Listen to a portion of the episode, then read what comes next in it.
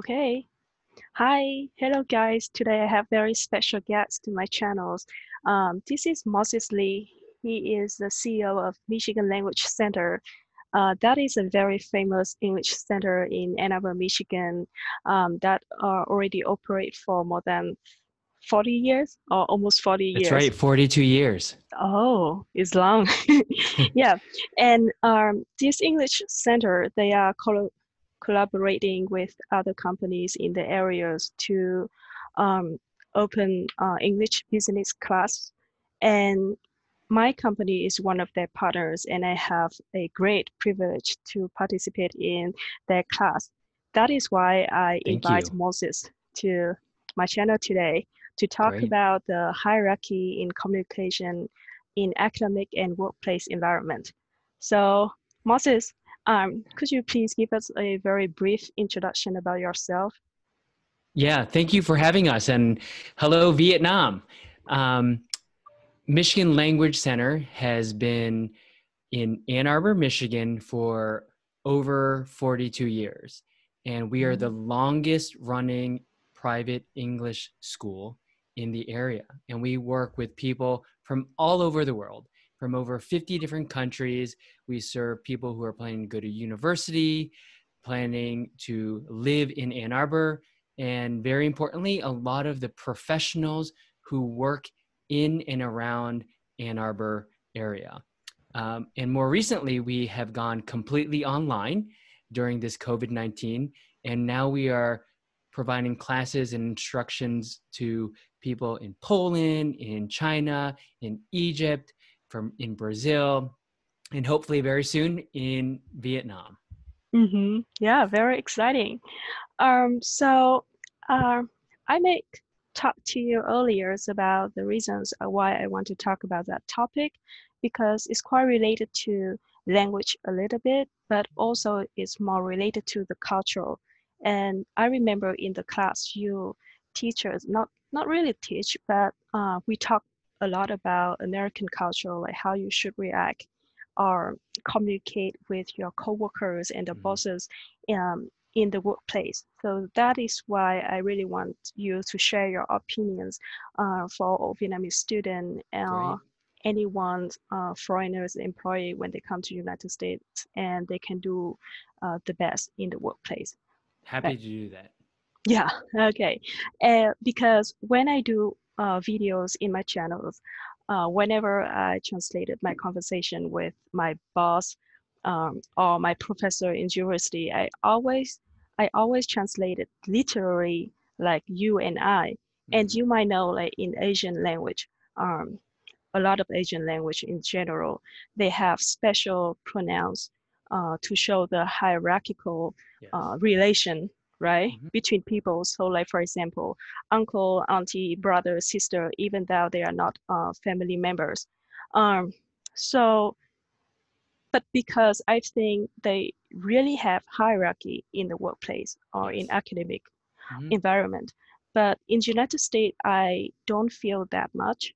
Or so I I can't say like I totally feel uh, to be equal to my boss. Like I can freely talk with him, um, like my friends, even though he is my boss, my managers, or he's older than me, or Mhm. he might be the same age as my father-in-law. Yep. But when we talk with each other, I just feel like um, we are equal, like friends. So that is why when I translated into Vietnamese, I always say you and I. Mhm. Uh, and a lot of people say that um, that way doesn't sound politely. So I really want to hear your opinions about that.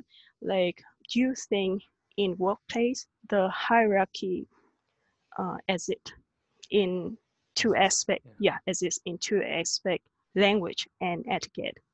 Yes.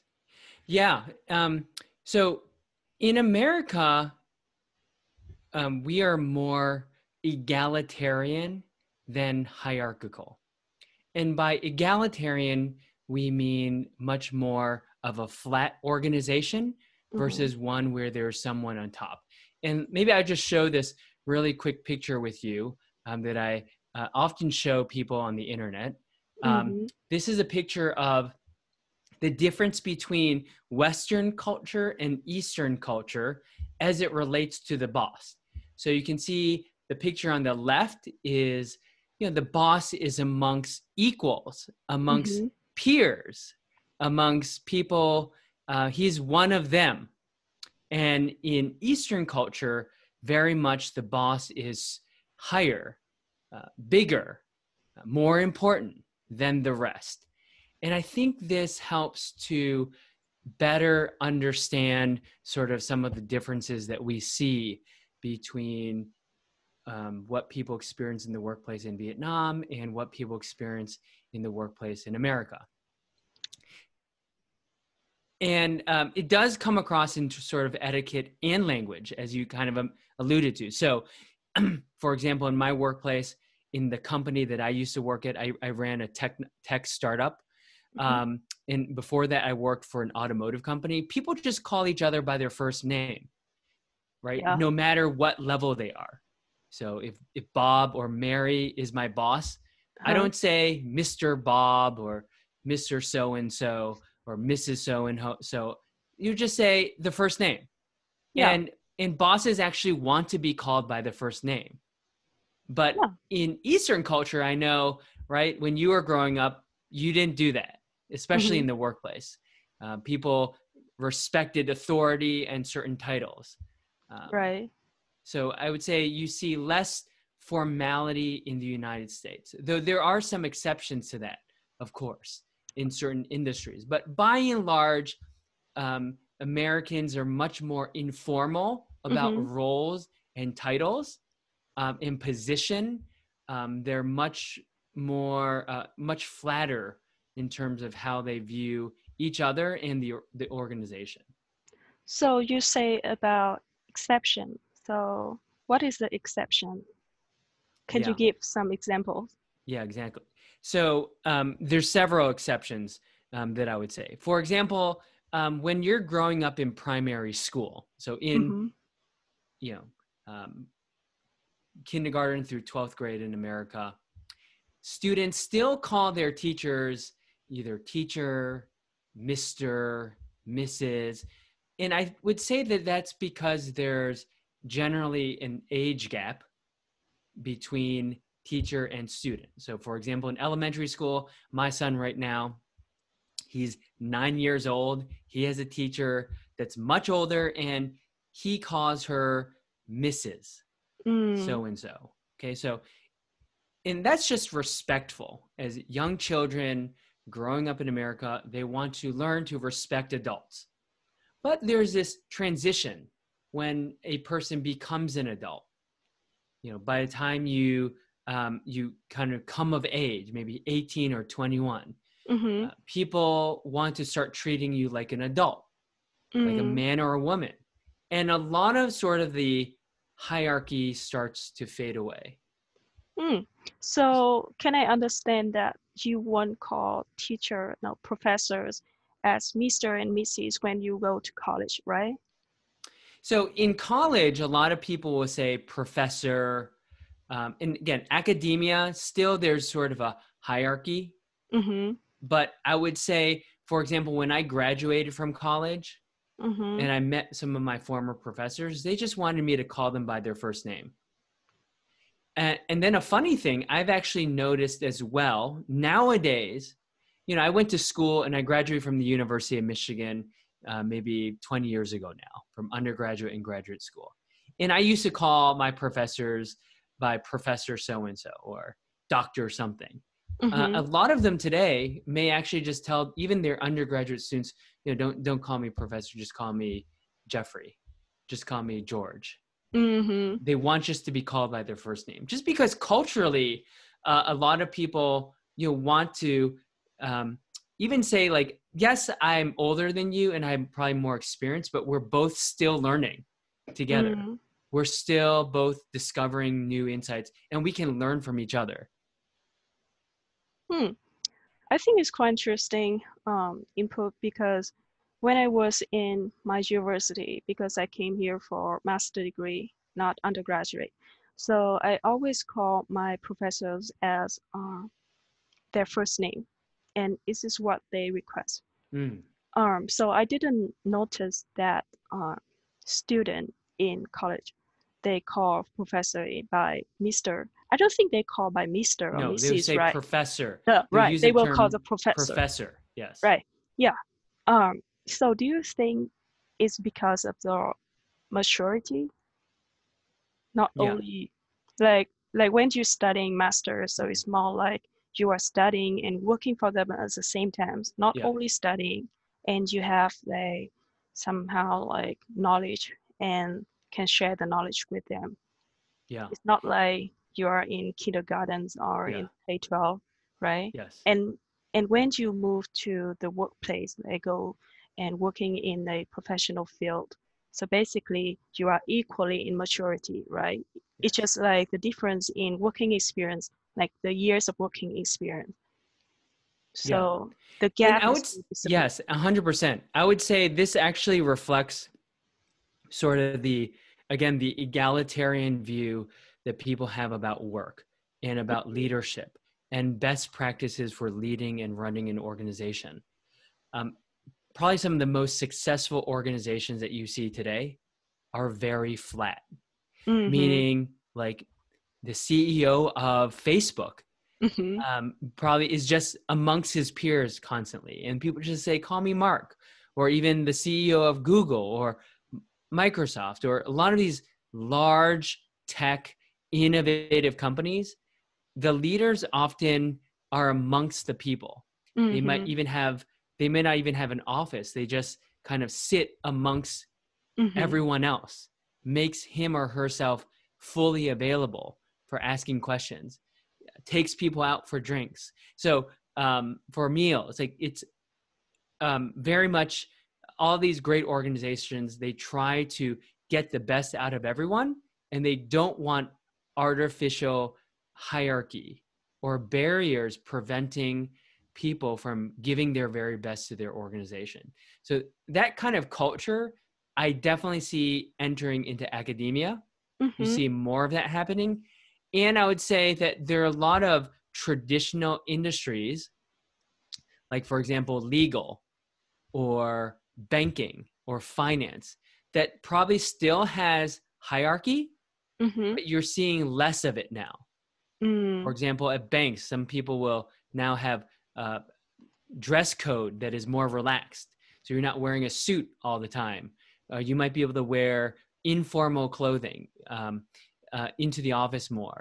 Uh, it- They're more, um, you know, friendly with each other, less hierarchical than before. Because I think people just recognize that these management practices, where everyone feels like they can contribute, and there no one person is better than the other helps to build more compelling and competitive companies. and How about yours? How about your center? Because you guys are kind of mixed between academic and uh, normal business. Yeah. So, now because I I come from business school, I I uh, had my own technology company before. Uh, we definitely have a more egalitarian structure. Now, um, I took over the school about three years ago, and um, you know the previous owner was of a different generation, mhm, and um, you know i implemented certain practice new practices with him just to increase communication increase transparency and build more of a sort of uh, egalitarian environment. And, and i would say that's just a result of different um, management styles and uh, culture uh, different generational culture shifts that have happened. Um, i would say you're, you're seeing more of a drive towards this egalitarian model mhm. um, in the United States than we have probably uh, in we've seen more of this in the past 10 20 years than in the previous 50 yeah. So how about uh, etiquette? Like, I I guess that in language right now, um, it doesn't show any the hierarchy. But Mhm. how about the etiquette? Even in the flat company, do you think that we have any etiquette that new employers or like young staff should uh, aware of, should be aware of? yeah so i would say egalitarian or flat organizations does not mean that you can um, you know, treat coworkers like your brothers and sisters and your family members, just very rough and frank and um, sometimes very sharp tones. so um, I would Can say you give example of sharp tones? so like you know um, you know w- with your with my children I might just tell them to do something and um, not say you know or you know we might be very um, if they do something wrong we we might correct them very quickly um, Mhm. things like that. But I think in the workplace you still want respect. So there's a difference between flat and disrespectful.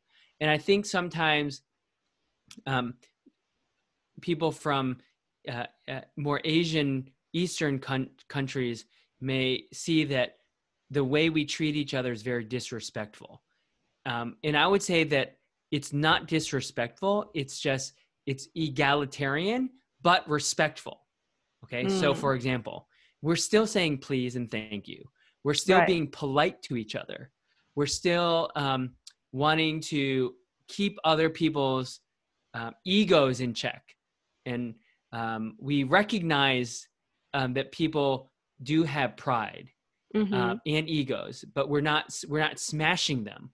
Um, we're supporting one another. We're using language that is polite that is respectful that is kind that recognizes when people do things and saying thank you acknowledging when you see great work. So i would say it's um, this sort of kind of mix that we're seeing of it, yes it's flat it's friendly it's collegial and it, and very respectful polite at the same time does that Mm. make sense Yeah, yeah, but um, my question is more focused on the relation between a lower level to the upper level. Yeah. Like someone in the lower level, do they have any things like special, um, like maybe like special terms, special words that they should uh, use when they speak with the upper level, Mhm. or do they need to pay attention um, on avoiding some actions or something like that. Yeah. Because what you are talking is more about between co-workers Yeah. or may, Mhm. might be because you are CEO, so you are looking like from above to the lower level. But I'm asking about the lower level when they look up the upper level. Sure. Okay, great. Yeah. You know, I used to work at an investment bank when I came out of college, and I Uh-huh. was the lowest person in my organization. And I would say that my boss, he definitely treated me like a friend. He took me out to the bar, bought me meals, Mhm. talked to me. And I would say that I definitely, um, in those interactions, was very respectful, very, and had a sort of a air of gratitude, um, and it toward him, and at the same time, always trying to um, do my very best to support the work we were um, and contribute. So I knew he wanted me to contribute he Mhm. didn't want me to think like he had all the answers. Um, and i would always share with him with a recognition that um, i would i was learning from him. So i would use words and tones to thank him for teaching me something or show him that i was grateful for him um, training me on a certain um, you know new software that i was using or a new way of thinking about a certain model um, Mhm. so definitely very thankful and appreciative in my tone and attitude but i knew that he wanted me to not defer to him but to add as much value as possible to a conversation and so Mm. i think it's still yes i understand like i'm still i'm younger um, um and i want to show appreciation and respect to him but not in the way that you might think or in eastern culture might think where i might not say anything or i might just defer to his opinion all the Mm. time he wanted me to be a contributor he wanted Yeah. me to be actively engaged but at the same time i did recognize that i didn't want to overstep and these are subtle cues um, i think in my interaction that I wanted to continue to show that, um, you know, I was willing to learn from him Mhm. and be teachable. And I use that in my language and my questions and my comments to him. Um, so I think that's something that I, I wove into my etiquette and my language. Does that make sense? Yeah, I think what you are talking is more about the attitudes. Like it might not like exact words that you use, like please, thank you, or Mr. or Mrs., but it's more about your attitude that you should show when you interact with the upper level. Yes. It is like willing to learn, um, want to contribute and speak up and discuss with them in limitation. I talk about limitations because I remember um, in very beginnings of my work, like sometimes I very stubborn and Yeah.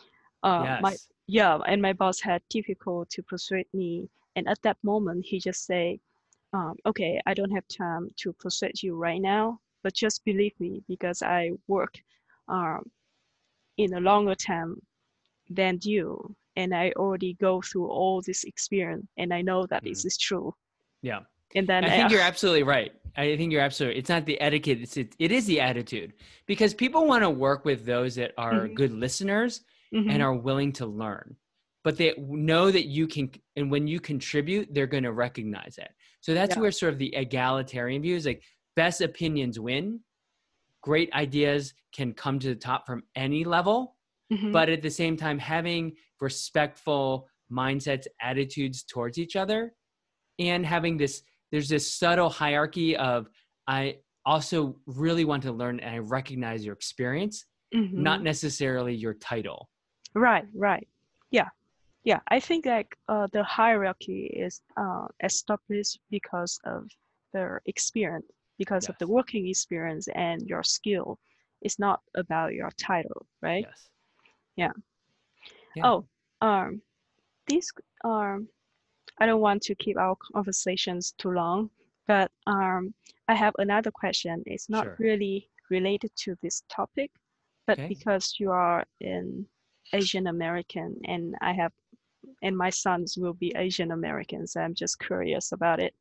So during all the time you study from primary, uh, from kindergarten until college and workplace, Mm.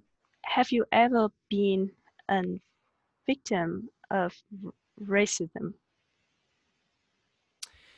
that, that's a great question. I grew up in a community that had um, maybe 7 to 10% asian. Hmm and I would say that um, my community was pretty diverse, and I think um, you know when I was growing up, there were you know positive views towards Asian Americans, hmm just generally like uh, worked hard, um, came from stable homes, um, you know, did well in school. so I think there was there was positive views towards Asian Americans. Um, I I did find over time though that you know my my father was telling me that um, there's people aren't always friendly towards Asian Americans because um, you may go into certain areas where they feel like you're maybe taking away their jobs or Mm. taking away their opportunities. So when our family moved to Michigan um, in the 1980s, um, in early 90s, uh, Where you we come from here. first? So I grew up in. I was born in New York, but I grew up in the Chicagoland area. Uh-huh. Um, but I had a very brief period of time when I was in Michigan.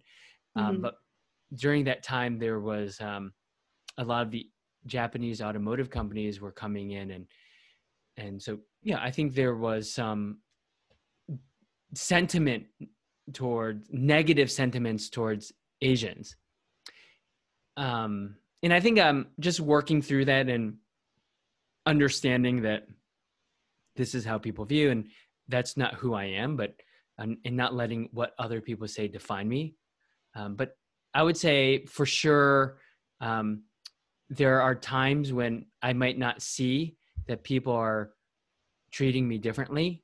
But I, when I was growing up, but I think I'm more aware of that today in growing up that um, that there are some views towards Asians that may not be the most favorable that I need to be mm-hmm. aware of and to prepare my mind to react appropriately. Mm-hmm. Okay. So the reason is that they they thought that you took the job, right? Because I remember that time is our crisis, maybe like 2008. Mm-hmm. Yeah, yeah, right. It's a crisis time. So a lot of Asian move to this area. Yeah, Mm-hmm. Yeah, and, and so 2008, there's a, that's a different time than the 1980s and 90s when you had the automotive um, challenges. But um, you know, in 2000, you know, eight, you know, whenever there's challenges, um, economic challenges, or even right now with COVID 19, mm-hmm. um, I've been reading up, and people have been asking me, have I experienced any racism? Mm. Because um, there may be a a oh, group yeah. of people who actually blame me mm-hmm. or blame Asians for bringing coronavirus to the United States. But you you are not from Chinese, right? Your parents. So my parents are from Hong Kong. Uh, yeah, yeah. Yeah. So mm-hmm. I was born here. So um, we have. Uh, I've been aware of these this conversation, and I've heard from other Asian Americans in the United States and in other cities where they have had negative uh, you know experiences mm. um, where people have maybe um, you know had racist attacks on them and so i think you know raising my children up now i, I want them to be aware of these challenges um, but i think we always try to you know even if someone strikes you uh, it doesn't mean that you can immediately just strike back Mm-hmm. And uh, we don't want to be engaged in sort of these conversations and hate crimes uh, right. against each other. Uh, I think one of the best ways to respond is when people are angry, you show kindness and love and respect in return. I mm-hmm. think that uh, is more powerful than responding with equal hate and anger. Yeah, I I totally agree with you because I has been here for five years and I haven't experienced any racism. But after talking with some other peoples, I thought it's just because I ignored it. Hmm. Like I even didn't I didn't recognize it. so that is why I didn't feel that it's as it, as it. But in fact, it is. It does, right? Yeah. It's um, definitely there. It's, yeah. And I would say Asians probably Asian Americans probably um, there are less negative stereotypes mm-hmm. um, from people towards us. So I think that's why it, it's not as pronounced um, as maybe other forms of anger and racism that I have seen. Yeah, great. Okay. Um, yeah, I think we have a pretty informative uh, conversation today and give a lot of helpful information for Vietnamese student. Um, and I just uh, want to let my viewer know that um, if you want to come to United States uh, to study English for a while, so uh, Michigan English Center, they can provide F1, no, uh, I-20, right? Yep. Yeah. So if you want to come here to study English in summers or just a short periods of time, so they can provide I-20 to allow you to come to study and experience American life for a few months. Or, yeah, definitely. Yeah. And we can so help people go to university too. After they finish here, a lot of our Vietnamese students mm will go to local universities. And nowadays, um, since we have online, you don't even have to wait to come. If you want to enroll in our online class, uh, mm-hmm. take it live with our native English instructors. Yeah, yeah, I really highly highly recommend people participate in your center because I learn a lot from you guys, not only uh, about language but also the cultural and help us understand American culture. yeah, because you are Asian Americans, you so you know both of the cultural well, right? That's right. Yeah, yeah. So thank you very much for the time today, and I hope we can have maybe a another talk in the future. Great. Well, thank you so much for having me. I uh, look forward to continue to collaborate with you in the future. Yep. Thank you. Yeah. Take care. Bye. Bye.